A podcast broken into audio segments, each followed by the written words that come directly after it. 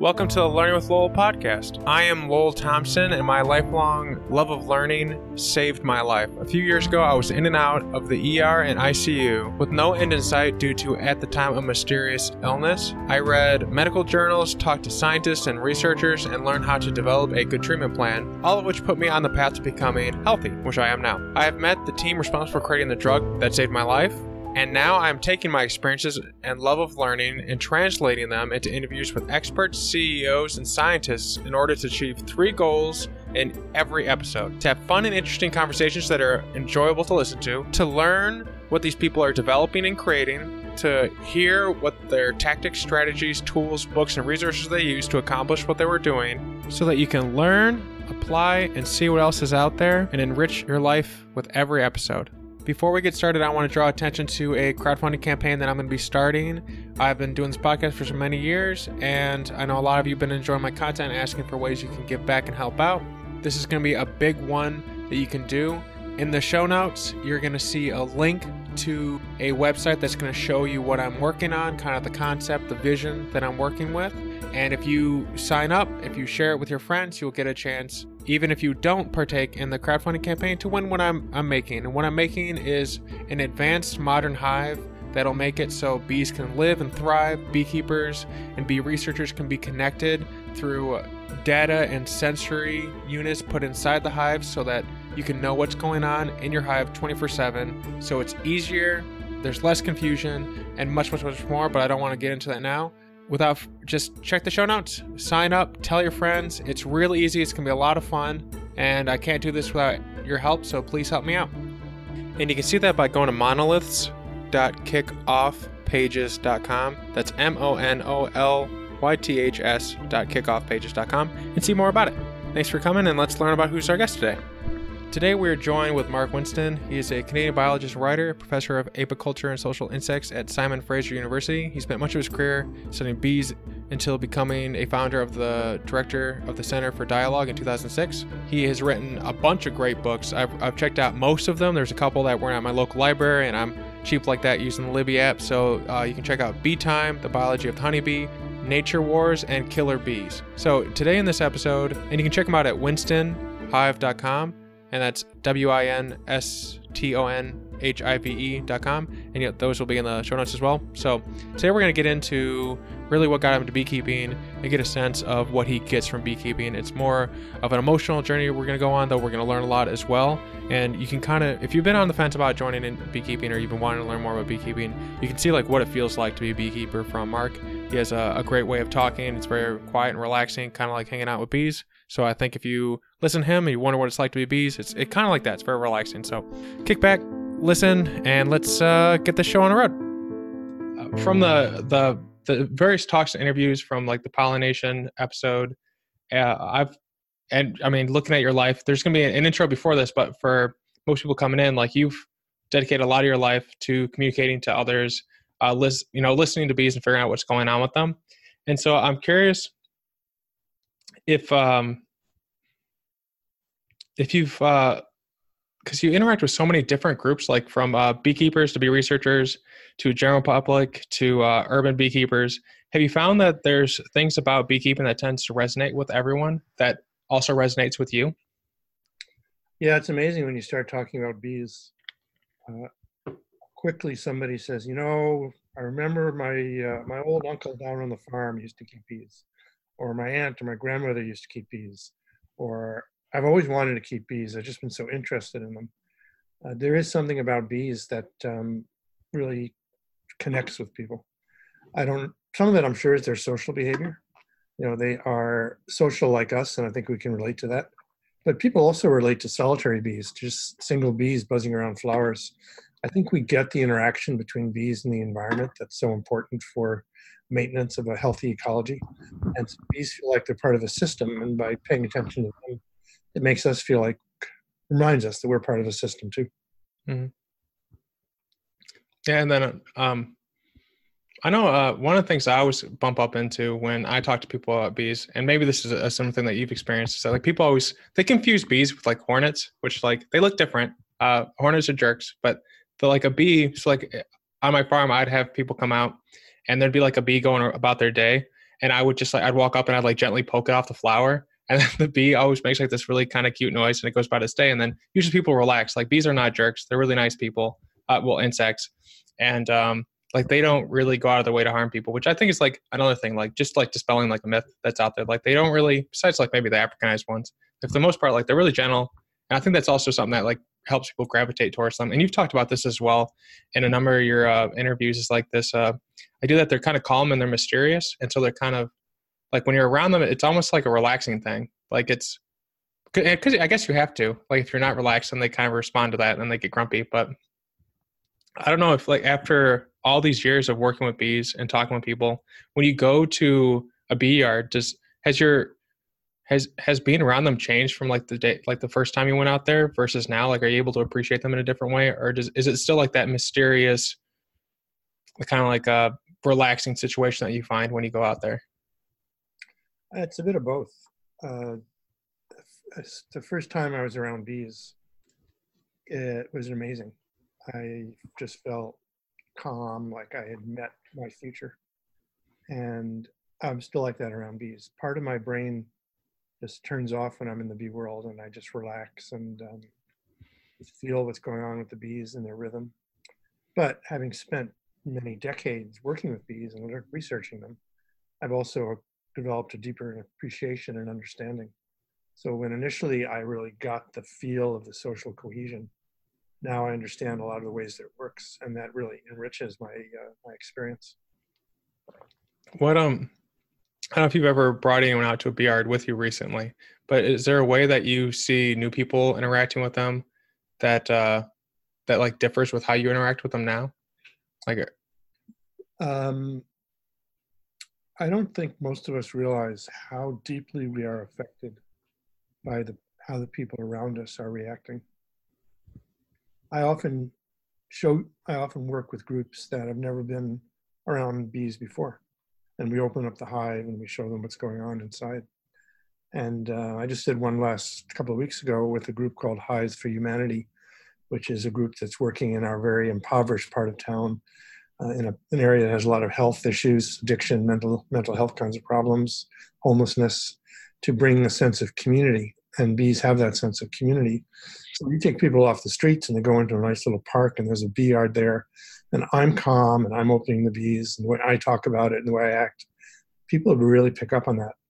Uh, if you're a nervous beekeeper and you're dropping frames and you're wearing all kinds of clothes and you're acting like you're worried about getting stung, and everybody around you is going to do the same thing.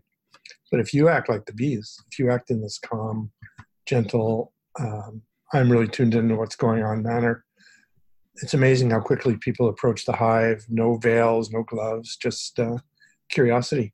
Mm-hmm. Uh, how calm we are really um, influences how calm the people around us are. That's uh, that's really true. The, um, I don't know if you if you're familiar with this, but there's some research that came out recent. I don't know recently, last like five years, where that um, they found that like dogs and cats when they're around humans release chemicals that makes them like relax more. And when humans are around dogs and cats, like they tend to like release some chemicals to make us chill out more as well. I wonder if like there's like something to that in terms of like being around bees because like we've had we've been beekeepers as a people for uh, like at least ten thousand years. I think there it goes back to like the ancient Egyptians with mead. Um, I wonder if there's like any type of connection like that, like that touches on like what it's like to be out there and like and that calming effect that uh, translates over to like how it affects other people. It's both explainable and mystical. Mm-hmm. I can tell you lots of science about why people might be calm around bees, but um, it's also a mystical thing. Mm-hmm. Uh, bees have this magical power to us that um, we pick up on. Uh, the ways that we interact with bees are are so far below our conscious surface. I don't think we really understand a lot of the ways that we perceive things. Mm-hmm. We smell things, we taste things, we we see motion, but there are subtle ways that we detect how we act with each other and how we act with bees. That um, maybe a thousand years from now, science will have a better handle on it. Mm-hmm. But I'm really um, intrigued by the mysteries of the universe that we don't know. And one of those big mysteries is how do we perceive so many things so quickly? Uh, there's channels of perception that we just we're just not aware of. Mm-hmm. And hmm. when you study bees, you have an opportunity to study some of those channels. So we learn a lot about how bees detect electromagnetic waves we know a lot about how they detect chemicals. We know about their motion detection. We know how they pass information around through the hive. So by studying them, we get a sense of some of the mysteries of our own communication that we have yet to um, yet to uncover. Hmm. I don't know if, if you, you, probably are familiar with this, but for anyone listening in, these are some good book recommendations. But have you checked out? Uh, I think it's called Blink by Malcolm Gladwell. He touches on this idea that there's like there's a lot of things that we get really quickly through our subconscious that we it takes time to like figure out. For, are you familiar with that book? I don't know. I feel like you would be. It's um, Blink by Mal- uh, Malcolm Gladwell. Yeah, no, I know the book and I know Malcolm Gladwell. And okay. It's um, it's part of that mystery mm-hmm. that we perceive. We intuition is a marvelous um, trait that we have that many of us don't trust. Mm-hmm. I have interviewed probably thousands of people for jobs, to become students, for all kinds of purposes. And 99% of the time, I've made a decision within 10 seconds of meeting someone. And uh, you can't explain that by what we know about science yet. Is it how they dress? Is it how they talk? Is it how they smell? Is it how often they blink their eyes? Mm. And almost, I'm almost always right. And it's just because I trust that intuition. And I think when we're around bees, we're around a creature that just has vast depths of, inter- of communication ability that uh, we know a bit about, but so much that we don't. I think that's one of the reasons we're riveted by honeybee behavior. Is um, you just sense, whoa, there's stuff going on here that we just will never understand. Mm. And um, just a little bit that we do understand. It's amazing. Enough. That's for true. I, I I found that like over time, especially as like being a beekeeper, I think you're like touching on it really really well. Like for anyone out who has never been a beekeeper, like go there's there's a lot of bee organizations in most communities, so you can like go check them out. They're like really fun. And most people are really excited about talking about their bees, so um go check them out. They're a lot of fun, um especially when you can learn about them. There's just like so many uh, amazing things in terms of science and the things that aren't known. But I have found that like over time, like I, I have like like when I was younger, I didn't like trust my instincts as much, but like over time, like the more you like you rely on them, and then like I I was like I add like a filter of things to it. Like I like hear them, but then like I try and like figure out where I was wrong or right. But like you are there, like more often than not, like if you like are really exposing yourself to as many things as possible, like you're you're picking up on different pathways that like help you see things instantaneously, like you, it would normally take you know days and months to to figure things out. You know, like every time you experience something, it's like a different pathway in your mind. I think there's like um, early psychologist with uh, it wasn't Freud. I think it was like Jung. There's like this uh, idea that there's like um, evolved unconscious, like our like ancestors' fears or our fears. I don't know if, how like true that stuff is, but like we have like these uh, irrational fears about the dark and all these other things. But like some of those things make sense. Like the dark could have like a scary person in there or something. But like instincts are one of those crazy things. There's a there's a there's a couple of good talks on like an FBI, not necessarily like a profiler, but someone who like looks at body language and how like that just like that one thing helped him see like he, he was able to detect like a KGB agent. Uh, this was like back in the 70s, but because the uh, like the Russian people like they like carry flowers differently, and so he watched like this video of this person like carrying flowers around. He's like, oh that that person right there, there's something different about them. It took him like 10 minutes to like articulate what was different, but then they figured out like he carried flowers, not like a Western person does, but like a, I guess Russia is Western, but like they're more Eastern than West. But just like that little thing, like the, that little subtleness and the instincts is really, I, I think it's like a really impressive thing that is not talked about a lot. So I just wanted to emphasize a little bit with uh, an anecdote about how like an FBI agent was able to like detect whether or not someone was like a Russian agent in America or not, just based on like the the flower, like the the littlest of things. But if you're really familiar with bees, uh, the, the instant you open up a hive, you have a pretty good idea of what's going on inside the colony, whether the queen is there, whether there's a problem, whether they're collecting honey. Um, so I think we we're our perceptive ability stretches into the insect world as well as other people. Uh, it takes a little bit of experience, but when you've got some experience with bees, any beekeeper will tell you that as soon as they open the hive up, um, from the way they sound, where the bees are acting, they get a, or they're already getting a lot of information about whether they need to do anything in that hive or not. Hmm. In, ter- in, terms of like communicating, um, effectively, a lot of people normally will see or hear learn about bees through like you know media and stuff like that, or like movies. And I, I wonder if there's any good movies that, or maybe even documentaries that you like that you think communicates what it's like to be a beekeeper or around bees. Like one that I might suggest, I think it was called uh, Home Homes. It had uh, Ian McKellen, I think it's his name, and he was like the old Sherlock Holmes. And he was a beekeeper, and he was trying to figure out a case that he was forgetting because he had dementia. It's a really good one, but like the way he interacted with the bees was like just this. I think it really captured it well. But I don't know if uh, if you have any uh, things that movies or um, documentaries that you think really capture what it's like. The um, the best one I've seen is um, a movie called Ulee's Gold. It stars Peter Fonda as a, who just passed away a week or so ago, unfortunately. He was also in movies like Easy Rider. But Peter Fonda plays a beekeeper who um, was had come back from Vietnam, you know, lots lots of trouble, and the movie's a lot about him and his family. But he's a beekeeper, and the scenes of beekeeping in that movie are just breathtaking.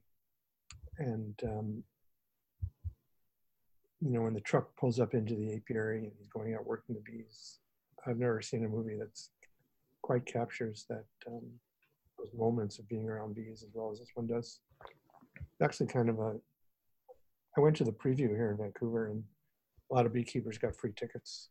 And there's one scene. There's one scene in that movie where uh, Peter Fonda is assembling frames, and so he's taking the frame and he's hammering, hammering the nails in. And I remember so strongly these two beekeepers in front of me started arguing about whether he was using the right size nails or not. it's, a perfect beekeeping moment.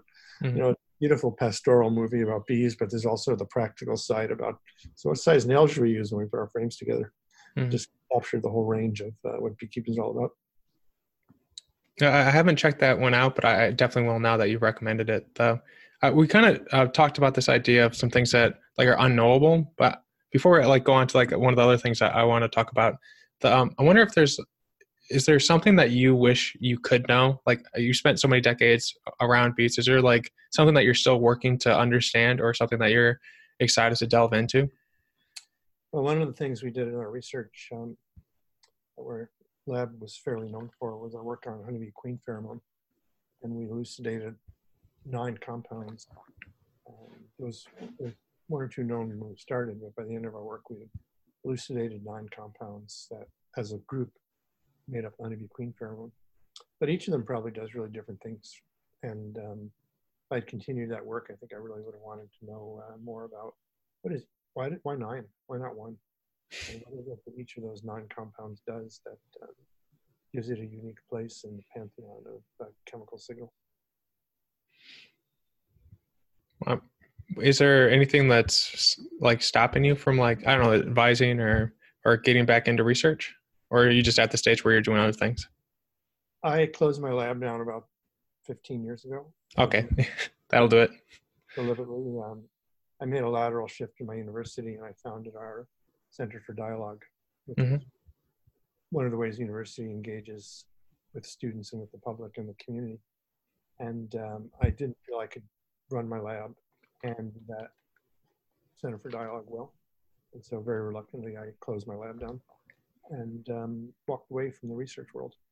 I stayed involved in the beekeeping world by writing and speaking, things like that. But uh, my research days are over. Mm. And there's some great research going on now by uh, you know, current generation of researchers. So I don't feel there's any gap that uh, needs me to come back. Makes sense. The the um all right so the there the, one of the things i'm always interested in uh, to learn about people is it's kind of like this idea of primal inclinations. Um i don't think it's been it's kind of popularized by uh, malcolm gladwell and uh, robert greene in some of their books where this idea that like throughout your life there's like some things that you naturally gra- gravitate towards. So like you and beekeeping brought research then to communication because of the pheromones and all like all the things kind of like touch together. And uh, there's this uh, book by about about leonardo da vinci that uh, Walter Isaacson wrote. And in the in the book, he talks about how Leonardo da Vinci would uh, kind of keep like a notebook with him, where he's like going throughout his day, and he would write down ideas or like things he was curious about, like why does a why do some fish uh, swim faster than birds if like you it's lighter to go through air stuff like that? Like what is the texture of like a woodpecker's tongue? Like just like the you know like how curious of a mind his was. And i'm wondering if you look at your life if there are um almost like journal entries where like you were really really curious that helped show you the way to being a beekeeper and where you are today um, that you wouldn't mind sharing so that like other people listening might be able to like resonate with like their own lives because I think a lot of people my generation, or at least the people that I talk with that are listening to this podcast, a lot of them like they have a lot of you know they're really like they want to do good things, but it's like um like they're like so many choices that they, they don't know how to like uh listen to what their interests are. So I always like to hear like where people's interests came from and like what are the moments that they saw different parts of it. So if you could like look at your life like a Leonardo da Vinci journal that you were keeping and like writing down stuff like that as like a like a, a lens to, to look at your life. I don't know if you need that lens, but that's uh, the way I frame it. Well, when I was younger, I've kept different kinds of journals. Today, I don't keep a journal, but I do have a book, actually, two very thick books now of quotes. Whenever I'm uh, reading a book and a language really appeals to me for some reason, I write it down. And by following those, I understand that different phases of my life I've been interested in um, different things. Currently, I'm quite interested in memory and uh, what's real and what's what's imagined. As a writer, that's um, a really critical question when you're writing nonfiction. Is uh, you put together stories from your past, and um, did they happen that way, or is this just your memory? And it is your what's more important, what's in your memory, or the way something actually happened. But long, long ago, I I had a little notebook I would keep called Naturalist Notes, which was basically me roaming around the woods and the forests and the jungles. Anything interesting, I would write down and um, I had caused. I wrote a book. The last book is called "Listening to the Bees." It's about. Um, it was written, co-written with a poet, and there's a piece in there about actually the introductory piece called. I think it is called "Naturalist Notes," about um, how that record eventually led me to uh, led me to bees. I think if there's anything consistent that I would see throughout my whole career, is an interest in community and collaboration and cooperation. I have always had a bedrock viewpoint that we are much better together than we are alone, and that collaboration, cooperation, collegiality is a much better path towards success and happiness and accomplishment than greed and um, being in, in life fear just for yourself. Hmm. The, one reason I was both attracted to honeybees, but I think honeybees also um, amplified that in my life. I think it was naturally there, but spending so much time with bees really drew that uh, drew that trait out.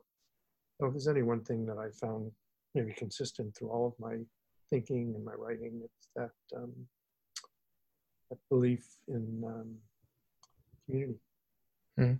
cooperation, dialogue, interaction, getting to know each other at a more intimate level. Um, I've really moved away from debate and argument. That just doesn't interest me anymore. Mm. It's necessarily the best way to resolve problems. I like to resolve problems the way bees do, which is gather lots of information and then think about what's really there, what's really the way forward for the common good rather than just for myself. Mm-hmm. Oddly, we find the greatest personal satisfaction when we do things for others. The um, it reminds me of the, I think it's an African proverb where it says, "If you want to go fast, go alone. But if you want to change the world, like yeah, like you have to build a group or like I always butcher it. I should look it up. But like the basic proverb is that we're like like um where a lot of people will try and go really really fast but then do it by themselves but like the, the best way to like actually make a difference is like you know be more community minded and um my research career i've had i believe 115 co-authors on my papers and um, so they're all richer because of the people i collaborated with Mm-hmm. The, I think there's like this idea that you mentioned this uh, um, about getting to know people on like a deeper level, and I talk to a lot of people through my podcast, and like I try to go to as many conferences as I can. I've noticed that like like there's a, a lot of times people ask questions and it's almost like they're not really interested in the answer, and like you have to like I'm, I'm leading to like the the question of like what are some ways have you found to like dig deeper and like make uh, meaningful connections with others but i've just um i noticed like one of the things that is helpful. Like when I when when people ask like how are they doing, I like to answer first, so like and like model how the like how I like to answer the question, which is like an authentic way versus like saying like fine, I'm great. Like you can say you can say I'm not having a good day because A, B, and C, but I'm excited to like meet people like yourself. Um, that makes people like, oh, okay, like this person's actually trying to have a, a, meaningful conversation versus like those little snapshot things that most people have where it's a lot of like like a handshake, like how you doing? Fine. Um, then how are you doing? Great. Like there's like like no meaning and like uh, uh, small talk like that. Um, but I'm curious, like, how have you? Uh, what are some ways that you found to like make those like more meaningful conversations happen? Um, yeah. Well, probably the single greatest tool is um, to be really curious about other people and genuinely curious and genuinely interested. Uh, a lot of us fake it, and when you fake it, people people detect that, and we know we know that you're not really that interested, and so we don't. So being curious, I think, is um, one way. Uh, being vulnerable yourself, being willing to tell people, you know, here's here's a good stuff in my life, but here's stuff maybe isn't so great. Uh, that really opens up people. Um, point about modeling is key. Um, I do a lot of facilitation work, and the way we start out in the first five minutes really sets the tone for the meeting. Uh, if I'm listening to other people, if I make sure that nobody's monopolizing the conversation, uh, and we do that in the first five minutes without anybody knowing it, they'd spend the rest of the day that way. Hmm. If we let people be bombastic, if we let people make speeches, if we let people um, go on and on and on, then everybody will model that, and that's what you get. So how you start is really important. Um, but I don't think there's anything more important than being genuinely interested in other people. If you have that interest and that curiosity, and you're willing to share some of yourself, uh, that's when people will go deep with you. Mm. There's a, I know there's the equine therapy where people like basically work with horses to like work on their emotional trauma of their life. Um, just from this conversation, I wish there was like some like uh, apiary therapy because it seems like like it really does frame like a very healthy mindset. Um, the group I was talking to you about, Hives for Humanity. Um, there are people here on the street who are you know, taking a lot of drugs. They're as hyped up and wired up, and their lives are as crazy as you can imagine. But when they come into the apiary, they slow down, they calm down. Their lives get much less jangly and much more, much smoother. And all it takes is just spending a little time working the bees. I've seen this happen over and over again with the, you know, people with sometimes quite difficult lives outside the apiary. They walk in and it's a whole other world. Uh, it, and it doesn't work for everybody, but for people who do connect with the bees, it's um, it's marvelous therapy, and uh, it spills over into their lives. Like Hives Humanity has a lot of um, people who've been with them now for many many years, whose lives started out pretty bedraggled. And um, gradually, as they spend more time working with the bees and they have a community of people they're with, they become uh, calmer. Maybe they um, find they're not using drugs as much. They become, they feel like they have a purpose. They mm. become a member of a community. And uh, they crave that relaxing feeling they get around the bees more than they crave what's going on on the streets. Mm. So it's very effective and it is therapy. It's not billed as therapy. You know, nobody charges them $100 an hour to come in and have a therapeutic interaction with the bees. Mm-hmm. Same outcome. That's interesting. The um, I want. I, I wish. Uh, now reflecting on this conversation as as we're talking, and I feel like I should have invited more people over to hang out with my bees when I, uh, because I travel a lot. So um, I just feel like uh, one of the best things like a beekeeper can do is like encourage people to come out because it, it does it does seem like there's a lot of value in just being around them. That i know i a lot of people i don't i keep saying like a lot of people like that's like kind of like an empty statement but some of the people i've spoken with they try to do like meditation to get that same type of mindset. Um, and it's just like this idea of breaking from that pattern of like not being where you are in the moment.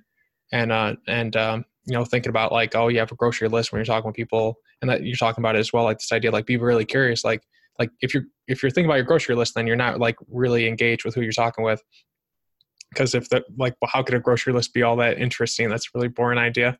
Um but like i think i think that i, I should uh and definitely have invited more people. I'm gonna like move forward uh try and get more people to come out to my beehives and check them out because i think there's like this weird fear around bees and i think it's just like hornets like people have a lot of bad hornet uh, hornet stories but um the uh, so one of the one of the things that I, I wanted to touch on is this idea that I get like uh, people, a lot of my friends ask me kind of like silly, not silly questions, like they're, they're generally concerned about like what's going on with bees, and there's like so many different things going on. And I think in, in one of your talks you said it really well. Like it's not, or one of your, one of the things you've written, like it all just kind of gets meshed in my head as one thing. But um, you talked about how it's not like one thing that's hurting the bees; it's like several things coming together, creating like kind of like a perfect storm.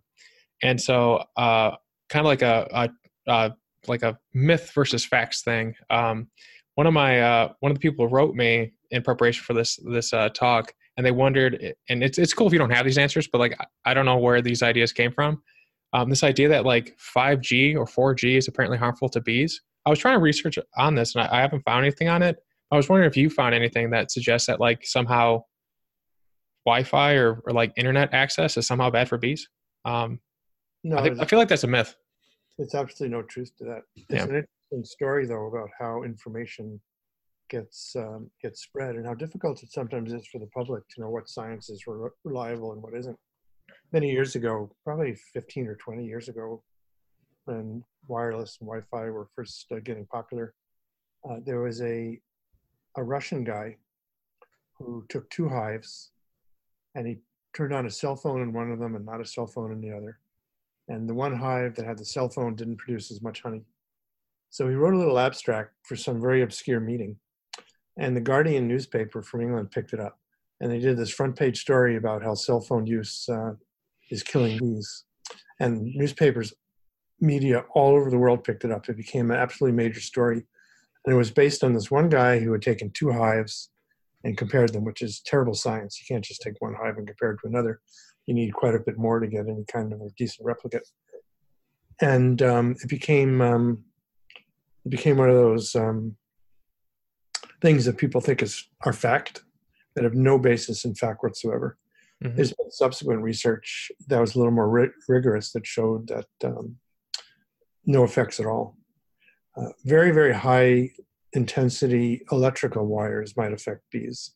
That not most of the not the ones you have in your home, but some of the really high um, transmission lines that are you know have um, super super high voltage.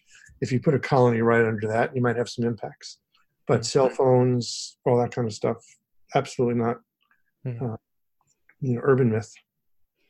I feel like news people should probably be held to a higher standard because there's there's a lot of stuff like that nowadays where like some small uh, person will do something and they blow it up and it makes people you know because like they're seeing it in the uh, you know like the the Guardian or, or, the New York Times they feel like it's a serious thing because why would they cover if it wasn't a, a, a, real thing and then it gets propagated in a very negative way. Are there other uh, myths that you've come across that are like that idea or I mean maybe not like that idea and that got built up but uh, things like 5G that you think that people I know I hear that people think uh, I tried reading this as well. I don't have an answer for this, but the that like feeding bees sugar somehow unhealthy for them, which I think like the logic tracks in terms of like if you feed like human sugar, it wouldn't be good for us all the time. It would you know give you diabetes. Feeding bees honey is better for them. Mm-hmm. Um, and feeding bees sugar repeatedly um, might be a small contributor to the problems that bees have. Um, but it's I would put it relatively low on the list. I think the best beekeepers feed relatively little sugar and try to leave more honey for the bees. Honey is, you know, it's already broken down into the kind of sugars that bees can use. It has other substances in it, minerals and vitamins and things like that. And so it's a better food feed than sugar. Mm-hmm. But eating bees sugar in the fall so they don't starve during the winter is uh, better than letting them die. Mm-hmm. But, um, optimally, honey is uh, would be preferable but I wouldn't say it's sugar that's killing bees. Yeah. Uh, but uh, I kind of kind of buried the lead there in that question, which was uh, uh then I, I asked that one. But uh, are there other things like that that you found that uh, you'd love to? Because there's probably going to be at least like 50 50. Like some people know a lot about bees, some people don't in terms of listening to this. So are there other ones that you uh you tend to like to not get asked at cocktail parties because they come up a lot? So we could like answer them now so that you wouldn't have to answer them in the future. Well, I will answer the one you didn't actually ask this question, but you began our interview with um, what I would have to call an extreme prejudice against wasps. Okay. And um, this time of year, I get a lot of calls from media. Every year, it's the same thing. Oh, the wasps are much worse this year. Why? And um, usually, they're not any worse one year than another. Some years are a little better, some a little worse, but people start noticing them at this time of year because the colonies are quite big. But hornets, wasps, so social wasps are um, very beneficial organisms. They're excellent pest controllers. They'll go out and eat aphids and many, many other insect pests. they scavenge. Um, they are on balance ecological um, positives, and like most insects, they're not going to bother you unless you bother them. They may be a bit more aggressive than honeybees, uh, certainly more aggressive than um, honeybees or bumblebees are. But if they're buzzing you, they're not going to sting you unless you do something to annoy them. Hmm. And the wasps that you have around your picnic, you know, they're just looking for something to eat. And rather than trying to kill them, I would advise people to enjoy them. Hmm. Realize that it's really good to have a lot of wasps because that means we're probably needing to use less pesticides on our crops. I would view pesticides on crops as a considerably worse problem than wasps. Mm-hmm. Yeah, the my meanness towards wasps is more because they keep trying to sting me. The um, I try not to. Yeah, I try to just kind of let them live in their little. Why are they really trying to sting you? Why uh, do they want to sting you? I don't know. No, I, I just sit outside on my balcony and then they try and like burrow in my face. I, well, I don't, I don't, I don't like kill them unless they sting me, because I think they they live after the sting. But I, I, agree with you. I have been kind of mean to them, and I haven't. I haven't well, they're just looking for something to eat. Yeah. You might have salt on your face. If you just sit there calmly, it's extremely unlikely they're going to sting you. As soon as you get nervous and agitated and start waving your arms around, that's when they get they get nervous and they then they feel threatened. Hmm. But of course, most people are not comfortable just calmly waiting for a wasp to go away. I get that, but I think we should need to balance our fear of wasps with an understanding that uh, they have a purpose. Hmm. And, uh, the more wasps that are out there, the fewer pesticides we use. And pesticides, to me, are um, considerably worse problem than anything that insects are causing. So, like, uh, wasps are more like bees in that they don't really. Attack. I'm like literally later. I'm going to try out sitting out there and like not really responding to them and see how it works. I won't blame you if it doesn't go well, but I, I definitely am going to try and like. Probably attack you. Yeah, I don't know. I just figured they. I don't know they're weird. I honestly, now that you you've called me on it, I do not know why I think they're jerks, other than the fact that they try and get my face a lot, or they try and burrow my ears. I just like that. It's a particularly cause I, I don't know why. I like I watched this movie where cockroaches lived in this person's ear. It's always been a fear of mine. So when things go into my like an insect goes into my ear, it kind of weirds me out. But later I'm gonna experiment with this. I won't blame you if they sting me because I'll you know it's probably something I did. But uh, I didn't. I thought they were like like bees were like you know like kind of like teddy bears, and uh, hornets were like I don't know like a jackal or something that would come out and like mess with me. But I you you definitely know more, so I'm gonna try and experiment with this. And I'll, leave my uh, my results in the show notes or in the intro and outro and see how it works. But uh, even even with that, it's anecdotal. Give it a try. Yeah, I'm definitely gonna try it out. I appreciate the call out, the because you never know, and it's it, it's pretty clear I was being mean to him. But um, but uh, yeah, I thought they were like mean ones. I thought they were like Africanized bees or something that they would just sting people. For, Africanized bees are not particularly mean either, unless they're attacked or perceive they're attacked. Hmm. Um, a bee out foraging on a flower, an Africanized bee, is not looking for something to bite or sting. They're looking to collect food. African bees are more sensitive to um, somebody getting close to their nest than the European derived bees that we're more used to. So in that sense, they can be more defensive. Wasps are the same way. If you approach their nest, they're going to come out and sting you.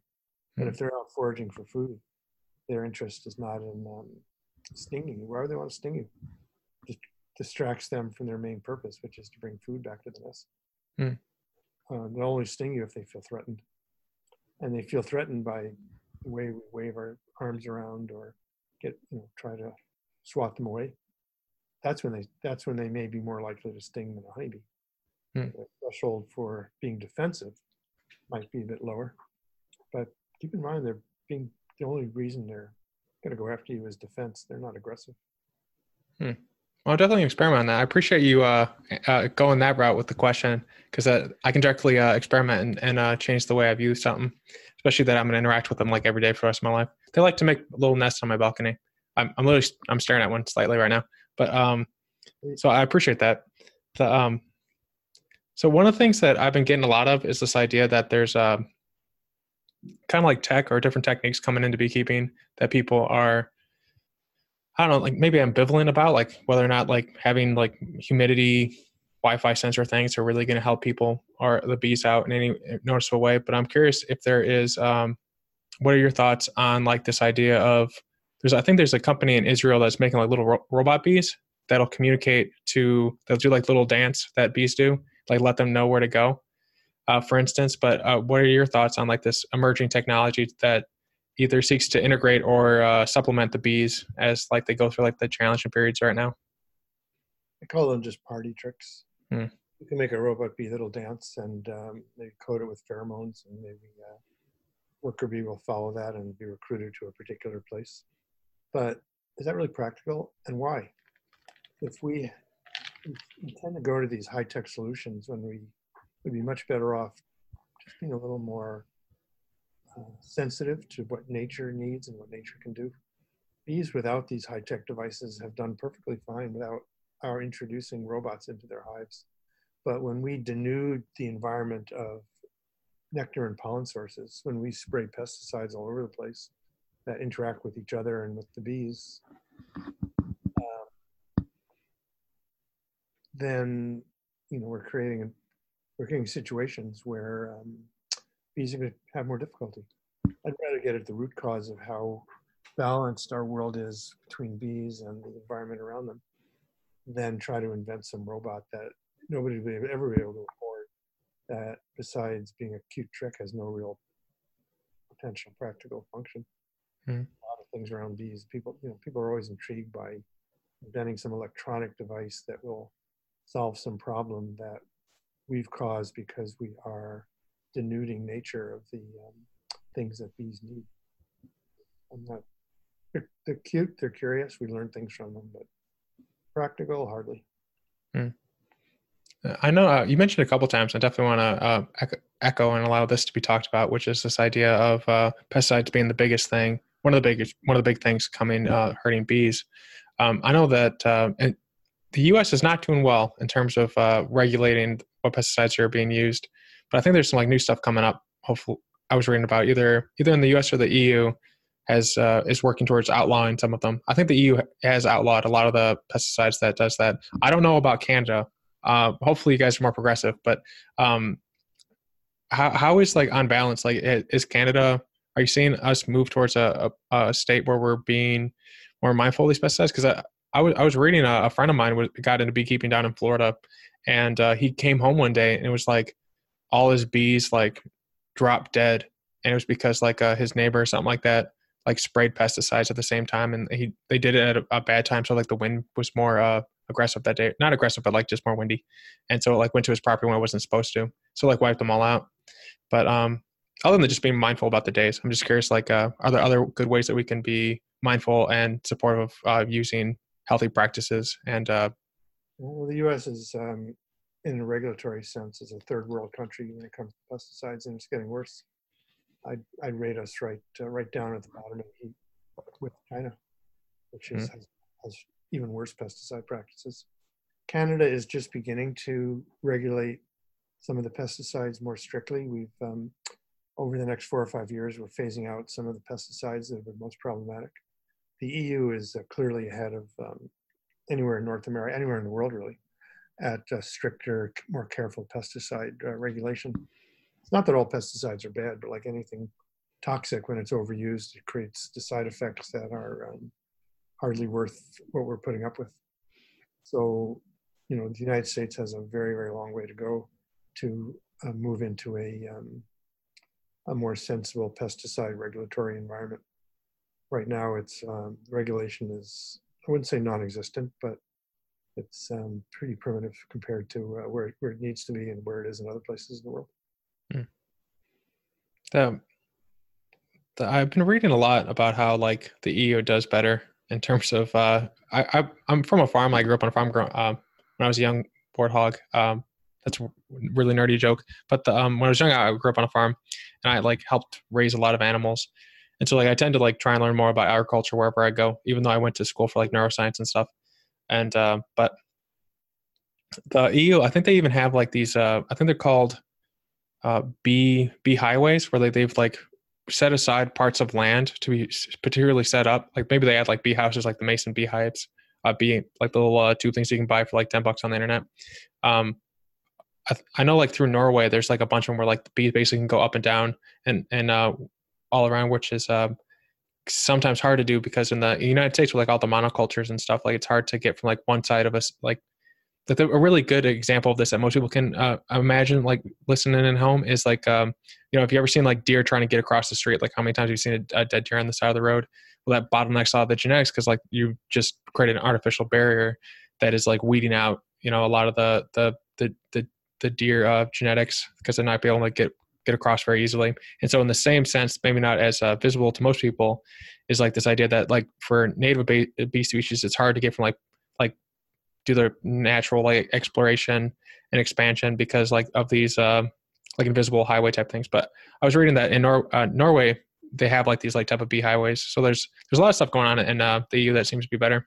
I when I was like maybe like five ten years ago, they were working on creating like a bee highway from in um in Illinois.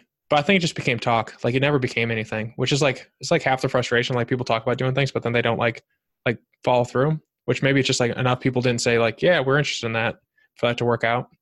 Um, I don't know. Uh, I don't have an answer on that one, but there have been some improvement. There have been really no improvements that I know of around pesticide use in the United States since bees have been dying. But there have been some improvements in uh, conservation of bee habitat, both in particularly in cities, but also um, there's some programs for farmers who can um, create conservation zones for bees. And uh, well, I wouldn't say that was huge. It, um, it's definitely helped and made some inroads. So some of those projects, you know, that you see a little bit of that in the United States. That's a that's a positive thing. Mm-hmm. I I'm in Texas right now, and apparently, if you have like six or more hives, you get like a tax credit, which is kind of a nice thing, um, or tax rebate, which um, I don't know, it's a little thing to say, like it's a good thing. Um, but so um, let's see. Mm, okay. The kind of a this is a I'm gonna ask like this question two times. One is like about beekeeping and bees specifically, and then one's like more general. But um, what is a problem that you wish you could see resolved? And I think I I, I have a feeling like what you might answer, but I'm curious, like what is in terms of beekeeping or uh, our problem with uh, yeah, I'll just make it about beekeeping in this one. What is a problem that you've been seeing that you wish we could we could solve? And is there any tentative solutions that you've seen that people might want to like clue in on and uh, be aware of?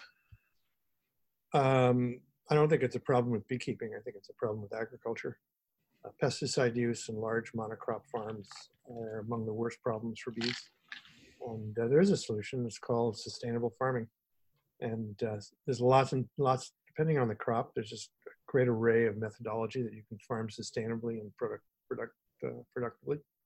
But the way U.S. farming works is so addicted to um, high chemical use and the way the lobby groups work and the way the farm subsidies work, it's not really in the farmer's interest to change that.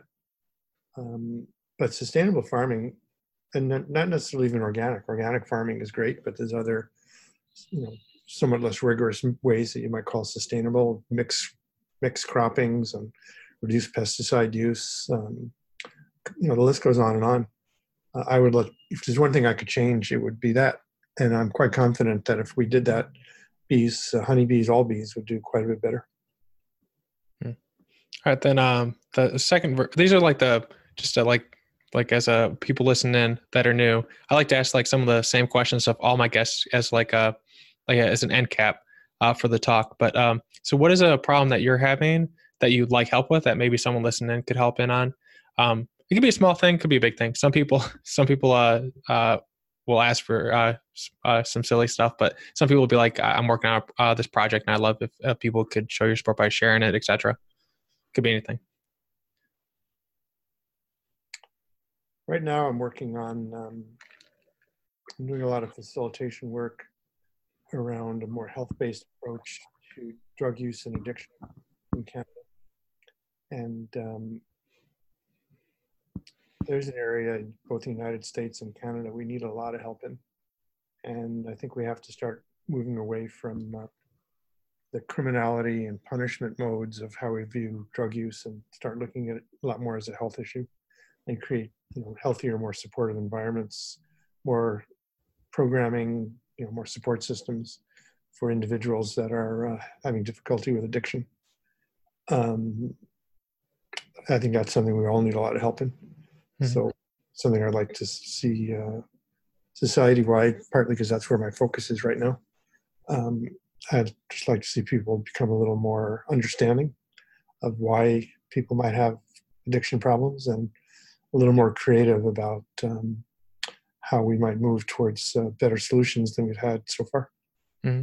I 100% agree with that sentiment. Like we, especially in the United States, I don't know how the rest of the world does, does it, but in the United States, like it's like a, I think it's like a war on drugs. Like it's such an aggressive way of viewing it, and it's like it's a you know it's a it's a health it, like you said it really really well. Like it's a health problem. Like it's let's let's get you know like don't send them to jail. Let's get them the help that they need so they can come and be productive members of society. Like I think there's always like this weird dichotomy with like mental illness or mental health issues and like physical health problems. Like if you have a broken arm, like no one's going to arrest you for it but like you you know if you have a, an addiction problem it's like all right well we're not going to give you the support you need to stay out of you know prison which is really sad um, is there the project you're working on is there a good link for people to check it out that you, uh, or a, a, good like url for them to check out um, there's a group called the canadian drug policy coalition Sweet. Um, that's a group i'm working with i would check out their website Canadian Drug Policy Coalition. It's called CDPC. Sweet. Um, the next question I have is uh, what is an unanswered question that you wonder about that you'd love an an- the, uh, the answer to? So, like an, the example I give, this is kind of like a, a more of a grandiose one, um, but I always wonder, you know, if the Big Bang made the universe, what would happen if we went back in time and like stopped the Big Bang from happening? Like, what would be here instead? And then what would happen if you went before the Big Bang happened. But uh, my physics, my physicist friends say that there's no before the Big Bang because it established the timeline. But I wonder these things like, what if it, what if you could stop it, and like, what would be here? It bugs me. I don't, I don't know why. But uh, is what's a what's something you wonder about that uh, you don't have the answer to, but uh, you'd love the answer to? I think I'd probably go uh, pretty similar to you. Is um, you know how did we get here? Why are we here? Is there a reason behind it all? Um, the Big Bang to me is completely incomprehensible. You know, when you learn, when you hear from physicists about how tiny the universe was and how it quickly it expanded in milliseconds to you know, hundreds of millions of light years and billions of light years in size, and, and how it expands and contracts. Um, I think that's the great mystery: is uh, how did it all get here, mm-hmm. and the meaning behind it. Um, you know, is there a God? Is there a deity? Does it mean is all life meaningless? Uh, those are the big unanswerable questions that we all wonder about. I'm not sure I actually want to answer them. I think I'm pretty happy living in a world of um, uncertainty. As a scientist, I love to find out the things we can find out, but I'm also um, a person of deep faith who enjoys the uh, enjoys the unknown. Mm-hmm appreciates the fact that we're I'm, I'm never going to know what this is all about. I'm here for such a blink of an eye, and once I'm gone, you know, who knows where you go. Mm-hmm. The this, I don't know. I don't know if I want the answer. Yeah. Whenever um, I wonder the same things, you know, what the purpose of life is. I never wonder if I actually would want the answer. I just like wondering things. I think it's like it's like an enjoyable thing to kind of like puzzle things about and try and figure the things out for yourself and create like your own truth for things. There's a there's a good book that uh, I recommend a lot. I, I, you you might have already read it, but uh, it's called A Man's Search for Meaning by Viktor E. Frankl. I think it's like a, a pretty good um, starter in terms of like finding like a, a meaning centered life. I don't know if you've uh, checked it out or not, but uh, I definitely recommend it if you haven't. It's re- it's pretty good. Um, which leads me to my. Good. Uh, which leads me to my last question, which is, uh, are, are there good books or resources you recommend uh, to people or about like, I don't know, I could give you an age bracket, but like that's too like markety. But um, other than your own, because like all your all your books and stuff you read uh, written will be in the show notes for people to check out, and I'll talk, I'll give a couple recommendations after in the outro. But are there some uh, resources you rec- uh, recommend people check out, maybe on addiction, and, um, that you found to be very good? Uh, I think there was a there's a a, a little a, a mini series that uh, Last Week Tonight did on the opioid epidemic, which I thought was pretty good because I talked to some opioid uh, experts on that, which I, I, thought was really good. But I'm curious, are there some uh, good uh, resources you'd suggest? I don't know about addiction. Um, there's so many books I read, it's really hard to recommend any. In terms of, um, my good friend Tom Seeley is a fantastic writer. He has a new book out called The Lives of Bees. Uh, there's another one called Honeybee Democracy. Mm-hmm. Many of uh, Tom's writing. Um, it's a great book out from early 1900s by Maurice Maeterlinck. One of the most beautiful, poetic pieces you can imagine about honeybees. Uh, I would certainly recommend that.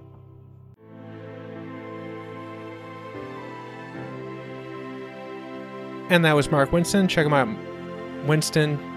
winstonhive.com, exactly how you'd imagine it spelled. Also, check out the show notes for more links about him and what he's been working on. Fantastic uh, author, guest, writer. Please tell me what you think of this episode and talk to you next week. And you can listen to the rest of my outro in a second. If there's someone that you want to have me interview, let me know. I will add them. There's still a little room, and I'm filling, finishing up, but you should get a lot of bee content this month. They talk about Bee Week. We're getting a bee month. Additionally, remember to check out in the show notes the link to the website for the crowdfunding campaign that I'm going to be running soon. If you've liked the, the podcast, if you've liked the episode, if you want to help out, check the link, sign up, share it with your friends, and every every person, every time you get someone to sign up, any of this type of information is another chance that you're going to win. One of the things that I'm making, and what I'm making is basically a modern beehive. I'm talking stainless steel, aerogel insulation, sensors, uh, data analytics, all that stuff, easily accessible 24 7. And that's going to be the crowdfunding campaign. But don't forget to subscribe and leave a review. We can be found on Twitter at Lowell was Facebook, and on the website learningwithlowell.com. Also, sign up for the newsletter where you can hear amazing content every Monday, new episodes every Tuesday, and new blog posts around every Thursday. Remember to share and tell your friends. Please and thank you.